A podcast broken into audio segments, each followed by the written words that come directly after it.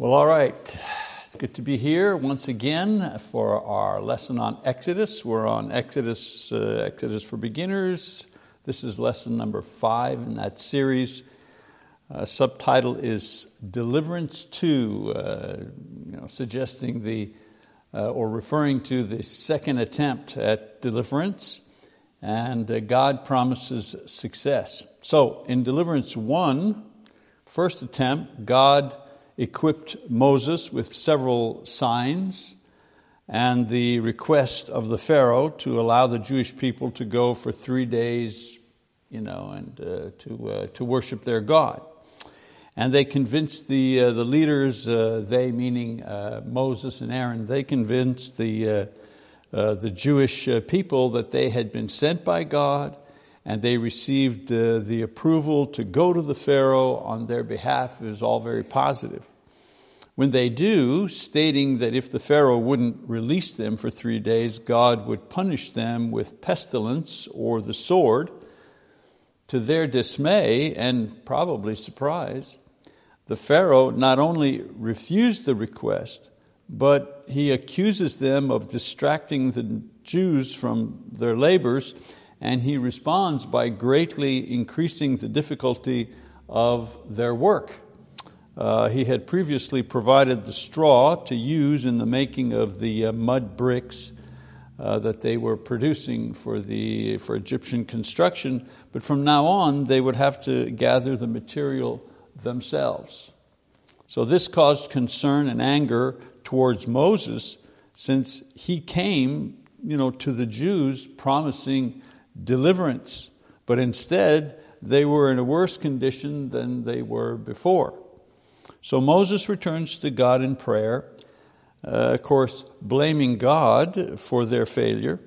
But God instructs Moses to return to Pharaoh with Aaron to renew the request, but this time not only for three days, but to um, uh, but permanently. Just let us go. You know, the idea, of, well, we'll only go for three days and then come back. But now he says, you know, just tell the Pharaoh to release you.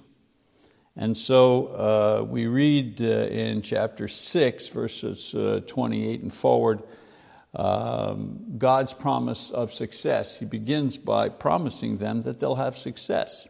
So before the next scene begins, God summarizes what will take place and the end result as a way of building the faith and courage of Moses and Aaron. In other words, he tells them what's going to happen.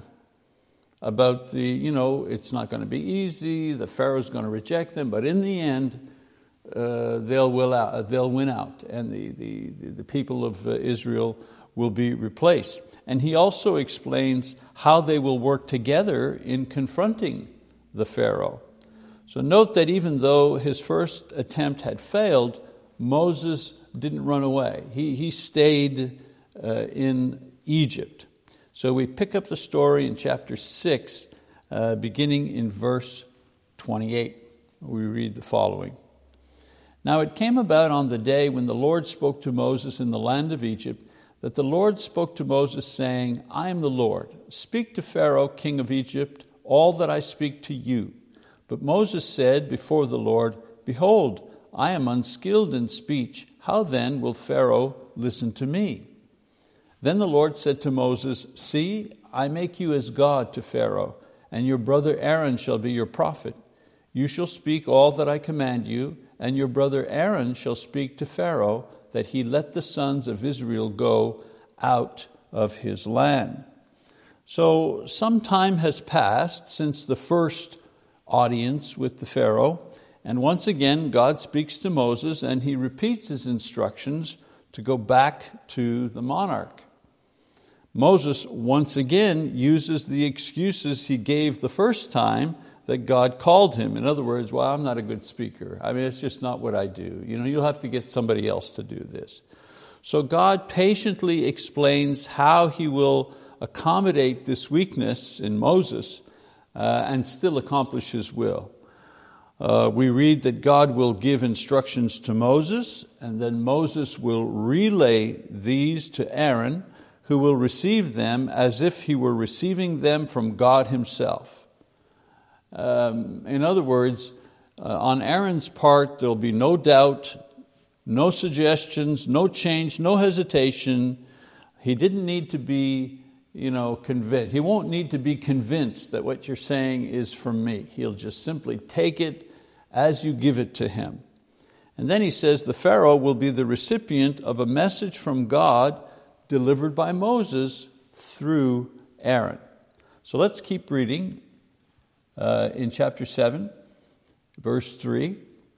It says, But I will harden Pharaoh's heart, that I may multiply my signs and my wonders in the land of Egypt. When Pharaoh does not listen to you, then I will lay my hand on Egypt and bring about my hosts, my people, the sons of Israel, from the land of Egypt by great judgments. One more verse. The Egyptians shall know that I am the Lord when I stretch out my hand on Egypt and bring out the sons of Israel from their midst.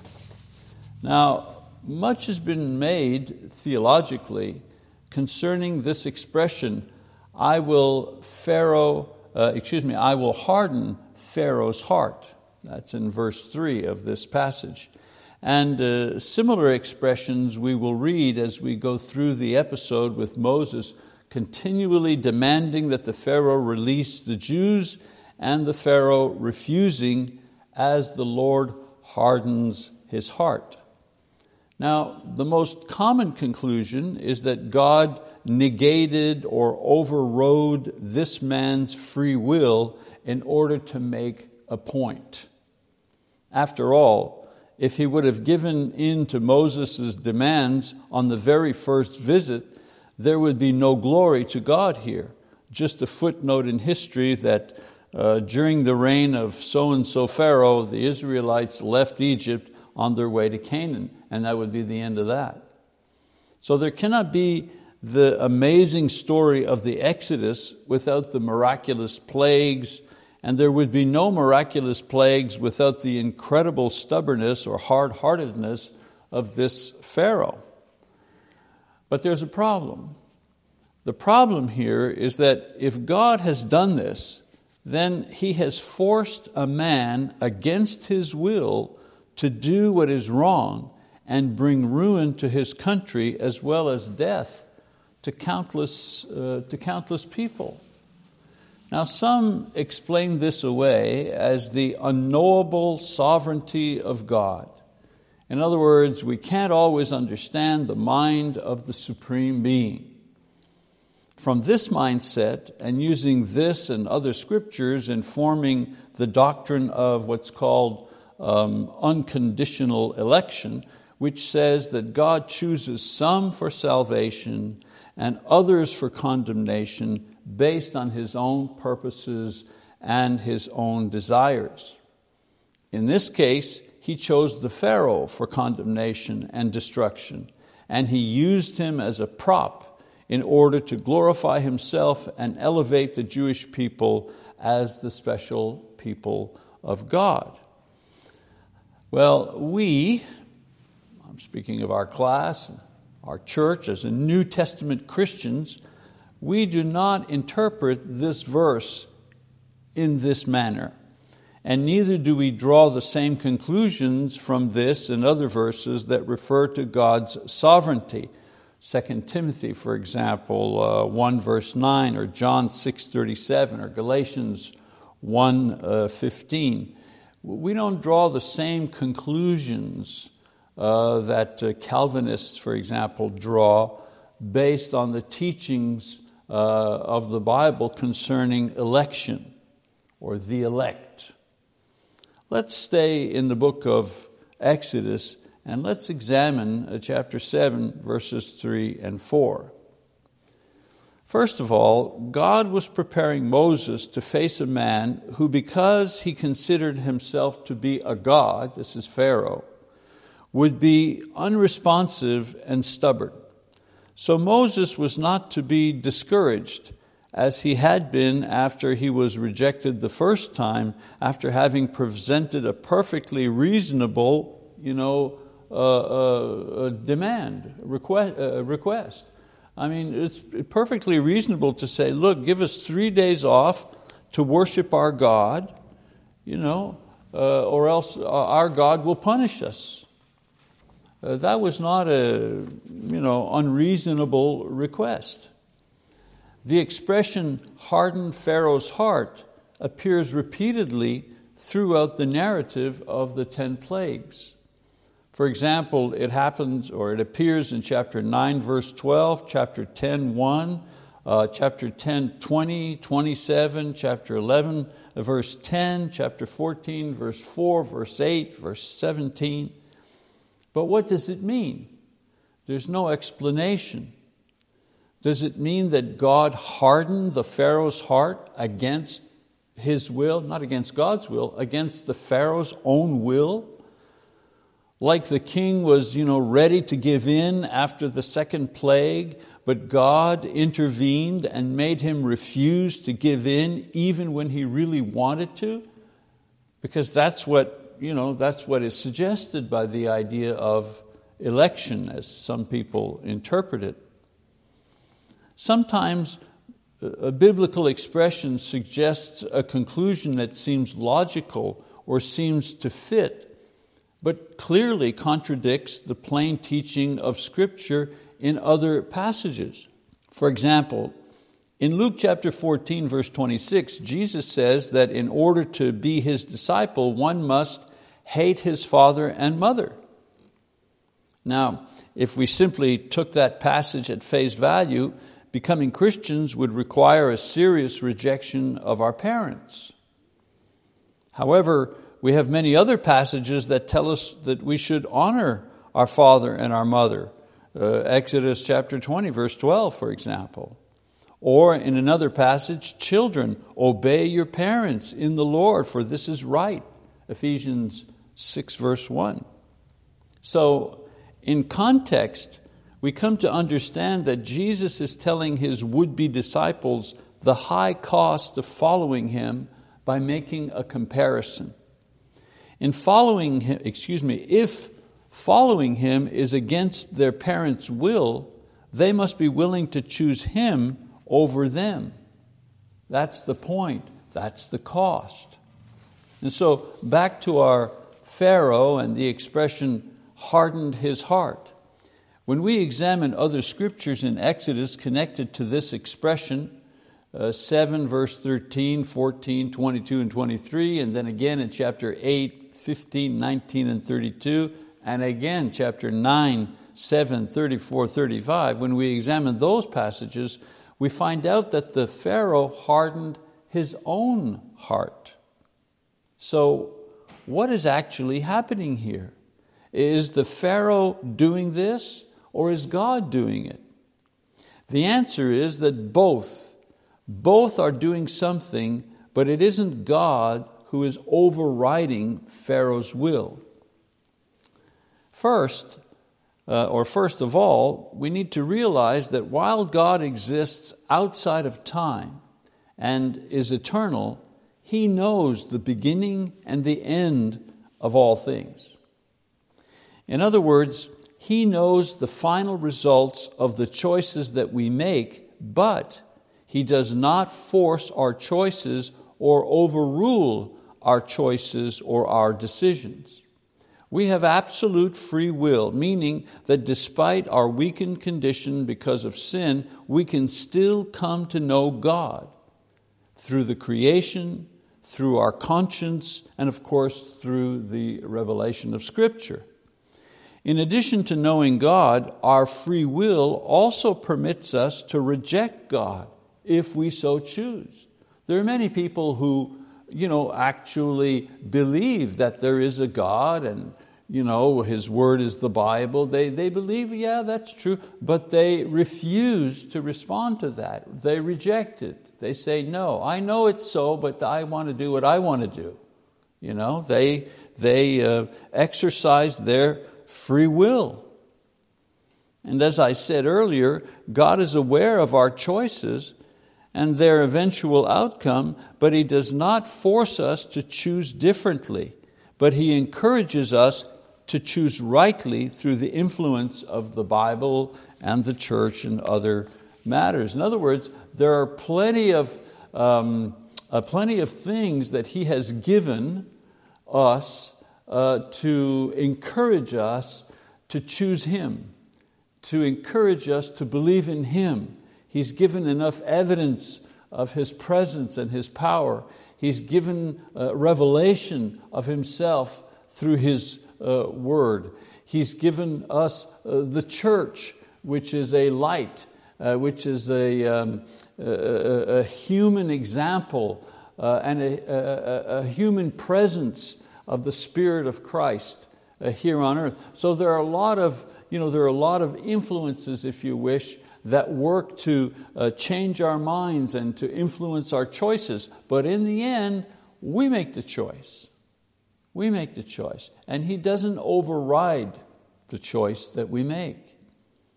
So, what happened to the Pharaoh is explained in greater detail by Paul in the New Testament in Romans chapter 1, verse 18, all the way to 32. We're not going to read all of that, but that's where Paul explains all of this. In this passage, he explains that the basic knowledge of the true God is attainable outwardly through the witness of the creation and inwardly through a person's conscience. He then explains that men are free to follow the knowledge of the true God or the way of destructive sinful behavior, denying the witness of the creation and their uh, uh, uh inward conscience. And he says this two times, and I just want to go to those passages.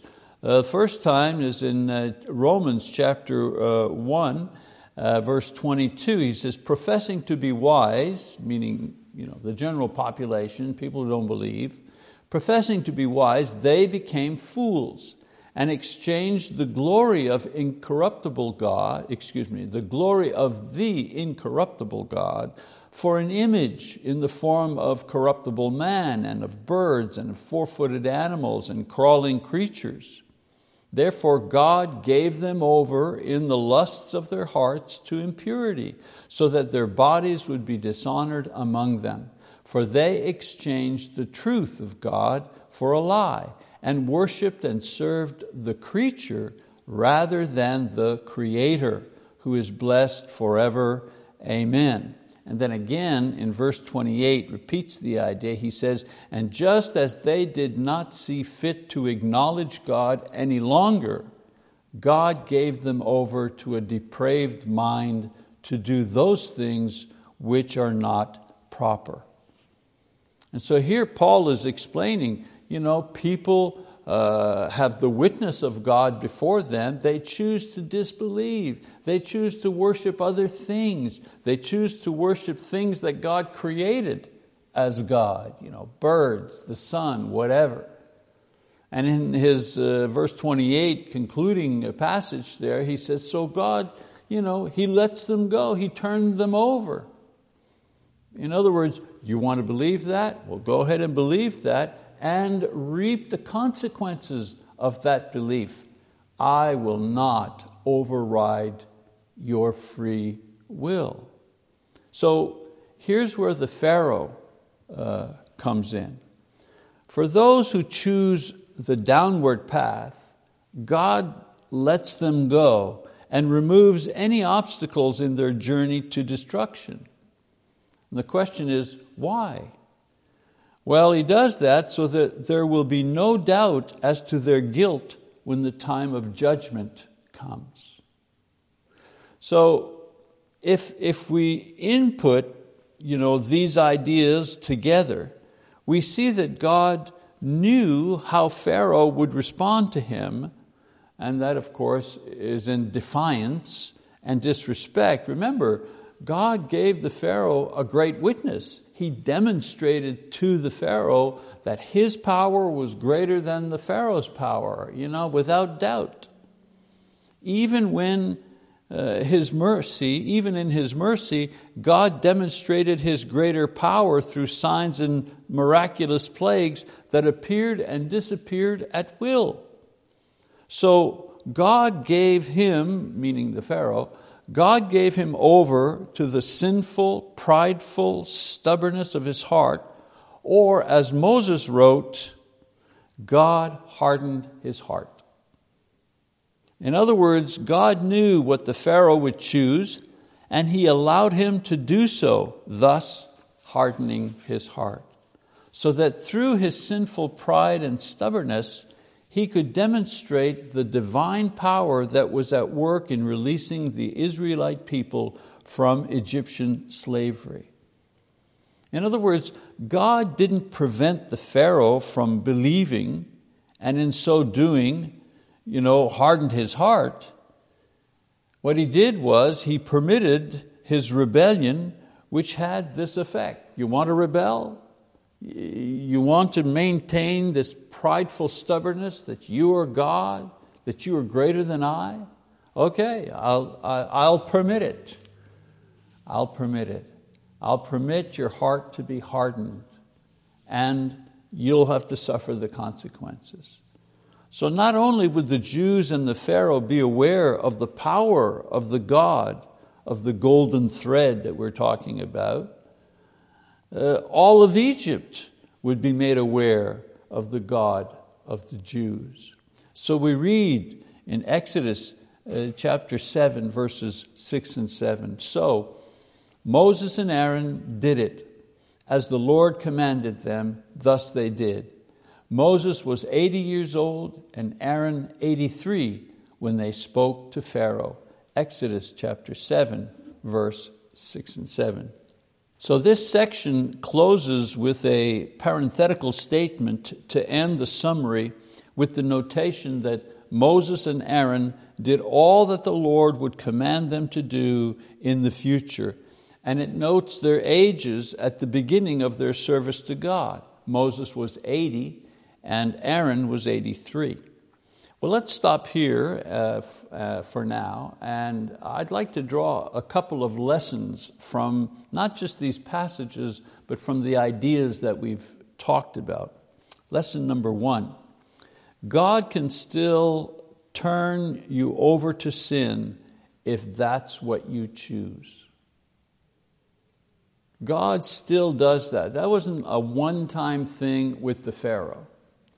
If you choose to sin, knowingly, if that's what you choose, then God will turn you over to that sin. This feature of God's dealings with man is still in operation today. As I said, it's not limited to Old Testament characters. Uh, look at the differences between Saul and David, for example, the first two kings of the Jewish nation. King Saul began giving in to his impulsive and impatient nature not far into his reign. For example, he didn't wait for Samuel to offer the sacrifice, but offered it himself, which was not allowed in 1 Samuel uh, chapter 13. And so God rightfully punished uh, Saul by taking the kingdom away from him. In other words, it meant that his successor would not come from his own family. If we continue reading about Saul's life, we don't see a humble repentance. Uh, we don't see an effort to be more obedient to God, more faithful to God in his service. After all, God allowed uh, Saul to continue to reign over Israel a, t- a total of 40 years. We read about that in 1 Samuel 13.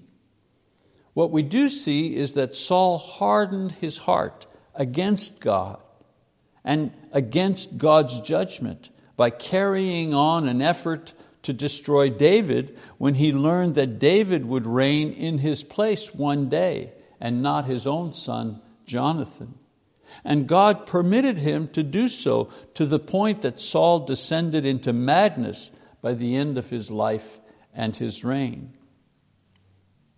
When we read about David and his life, one episode really stands out, and that is his sins with Bathsheba, one of his uh, military commander's uh, wife. Uh, Uriah was uh, the man's name. We read about him in 2 Samuel 11. And this is a familiar story. Uh, we're familiar with David's conduct, which included adultery with this man's wife, and then murder. He had the man killed, and then the cover up to hide his crimes. God also called David out and punished him for his sins. The baby that he conceived with Bathsheba died, and there was continued upheaval in his family thereafter. But David did not harden his heart against God by disregarding God's commands and further reveling in sexual sin or in other worldly debaucheries.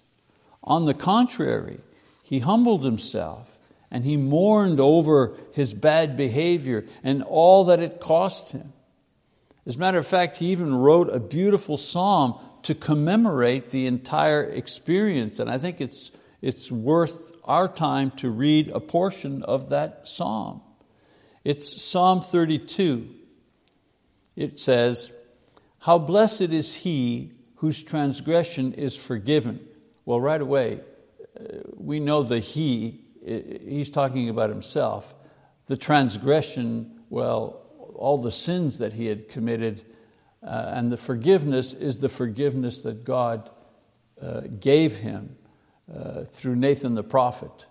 Uh, Nathan the prophet told him that God had forgiven him. So he says, How blessed is he whose transgression is forgiven, whose sin is covered.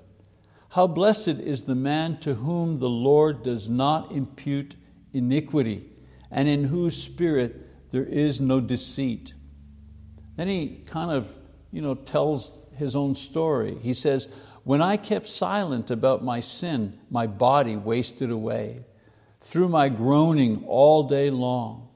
For day and night your hand was heavy upon me. My vitality was drained away as with the fever heat of summer. Selah. Selah is a uh, literary device. Uh, it means to pause. You know, pause and reflect on what has been said. He continues to say, I acknowledged my sin to you, and my iniquity I did not hide. I said, I will confess my transgressions to the Lord, and you forgave the guilt of my sin. Selah. Therefore, let everyone who is godly pray to you in a time when you may be found. Surely in a flood of great waters they will not reach him. You are my hiding place. You preserve me from trouble. You surround me with songs of deliverance. Selah. I will instruct you and teach you in the way which you should go. I will counsel you with my eye upon you. Do not be as the horse or as the mule, which have no understanding, whose trappings include bit and bridle to hold them in check. Otherwise, they will not come near to you. Many are the sorrows of the wicked, but he who trusts in the Lord, uh, in the Lord, loving kindness shall surround him. Be glad in the Lord and rejoice, you righteous ones, and shout for joy, all you who are upright in heart. I want you to note very quickly uh, the three phases of David's experience as he is writing this poem. First, the suffering, the suffering that he uh, experienced because of his guilt, the guilt uh, on his conscience uh, pressed upon him, made him sick at heart, even uh, sick uh, physically. And then the relief, the relief and the joy that he felt at being forgiven for these sins and knowing that God had forgiven him and having accepted that forgiveness. And then the third uh, part is a resolution uh, not only to not repeat those sins, but further than that, a resolution to teach others uh, about and through his own experience. You know, a little bit like uh, alcohol, uh, alcohol, Alcoholics Anonymous, you know, the, the guys uh, stand up and say, I'm an alcoholic, and they tell their story and they help the other people with their difficulties and their uh, addictions. Well, he's kind of saying the same thing, you know, I, I want to teach others what happened to me and how I resolved this and how good the Lord is and so on and so forth. And so the Pharaoh and Saul are good examples of what happens to people who come face to face with God, but they refuse to acknowledge or to submit to Him. The experience of resisting Him has the effect of hardening their hearts. Or another way of saying this, resisting Him affects us by lessening our ability to believe in all spiritual things. David, on the other hand, is an example of what true repentance can do. It softens our hearts before God, enabling us to obey more easily in the future. It opens our eyes to see the goodness of God more clearly. How wonderful it is when we accept and uh, experience uh, uh, forgiveness. And, and, and uh, what, a, what a different view it gives uh, uh, us of who God is.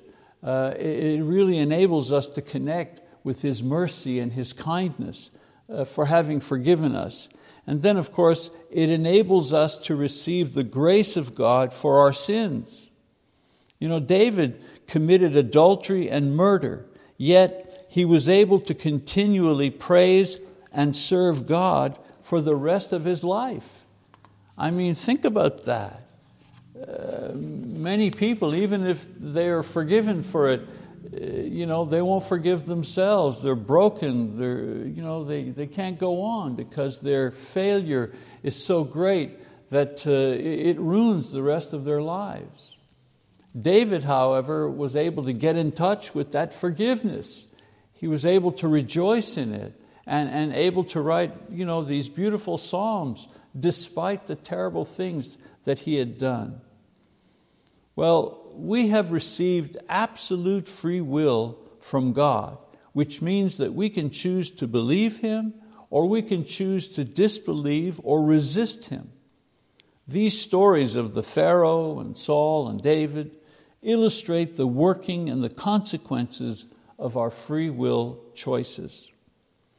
Choosing to resist or to reject or to disbelieve God has a hardening effect on our hearts a, a searing effect on our own consciences.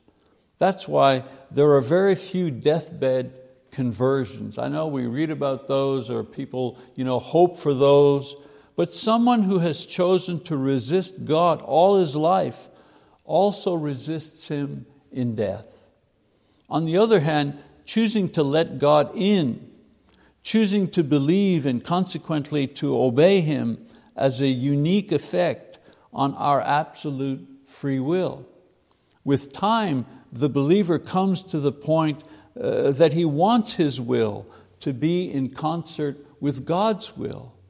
With uh, time, um, he wants to do what God wants him to do. It's the thing he wants the most, or she wants the most. Absolute free will is the only thing that actually belongs to us.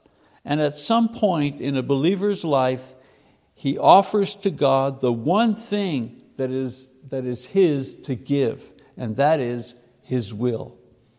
Very much like Jesus, our faith ultimately leads us to say, Not my will, Father, but let your will be done. In the end, our absolute free will uh, has been given to us so that we can offer it to God and when we do, it produces several things. First, a sincere and maximum love for God.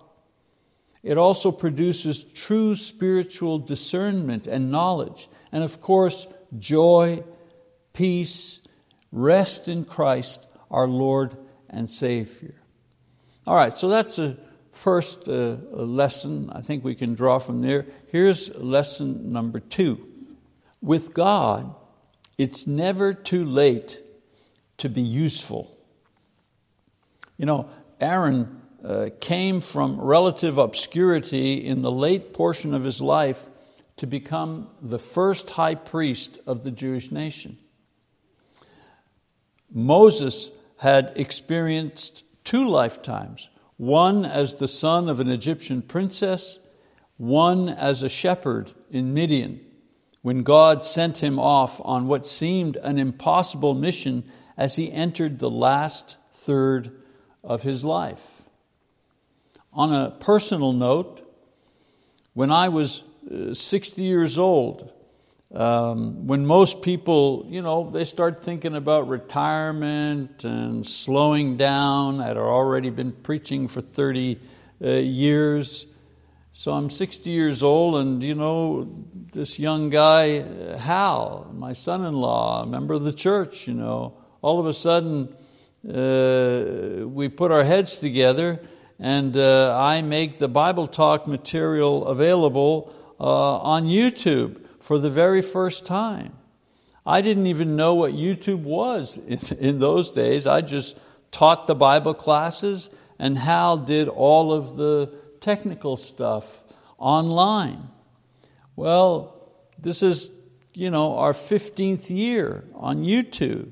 And since we started, close to 20 million people have viewed our materials, and many have passed them on to others we get, uh, you know, we get all kinds of reports, but they send us, you know, tracking um, reports uh, from YouTube.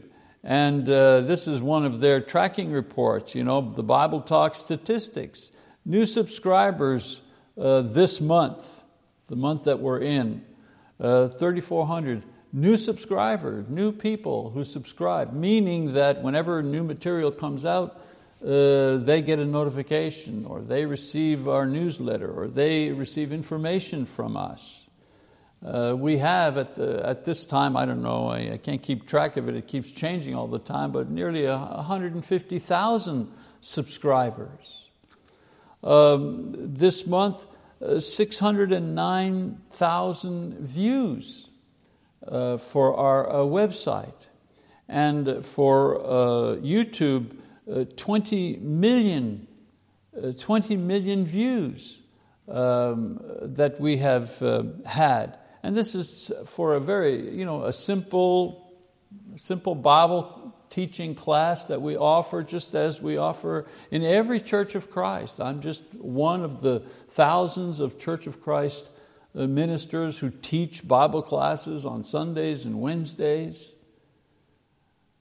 But through the power of the media, we've been able to you know, multiply the number of individuals who hear, who see, uh, who even download, copy, and distribute to their own churches and to their own communities the material that we have.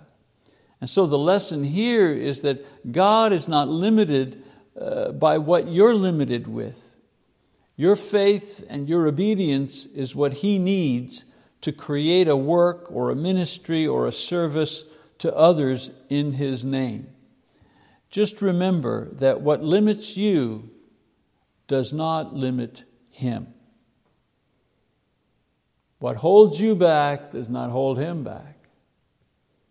I thought my career was pretty much finished, you know, on the, on the decline. I had my good years, I had my young years. It was only starting because my limitations, my age, and so on and so forth, were not his limitations. He can do great things with little things. Okay, well, next week, uh, want you to, if you haven't already, I want you to read uh, chapter 7 to chapter 12 in, um, in Exodus. We're going to start uh, talking about the plagues, and I'm going to give you a chart. You have a chart in your workbooks, and we're going to start filling out that chart with all the information about the plagues. So I thank you for your attention this week. I pray that God blesses you, and if the Lord is willing, we'll see you again for uh, lesson number six.